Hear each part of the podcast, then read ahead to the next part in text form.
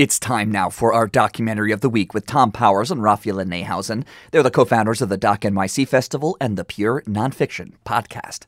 Thom has this week's pick.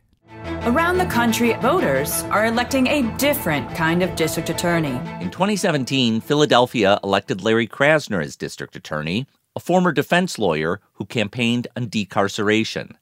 The series Philly DA follows Krasner as he seeks to disrupt business as usual. This administration is going to have a progressive and, frankly, somewhat activist approach to criminal justice reform. You're going to see sentencing practices change substantially, bail practices change substantially, charging practices, diversion practices change substantially. Krasner's ambitions face fierce opposition from police and friction on his own team.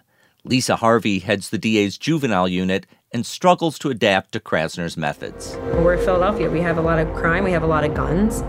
So I think just to say prosecutors are causing mass incarceration here would be an easy way out.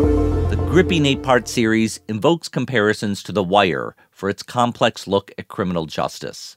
The story may be rooted in Philadelphia, but the larger issues resonate across the country. Here's Krasner at a bail reform announcement. Let us be clear this is a movement. People put us here, they elected us. Those are the people to whom we answer, and all great changes come from movements. As the series unfolds, we watch Krasner's principles tested over and over. Philly DA is now streaming on PBS's Independent Lens with a new episode every Tuesday.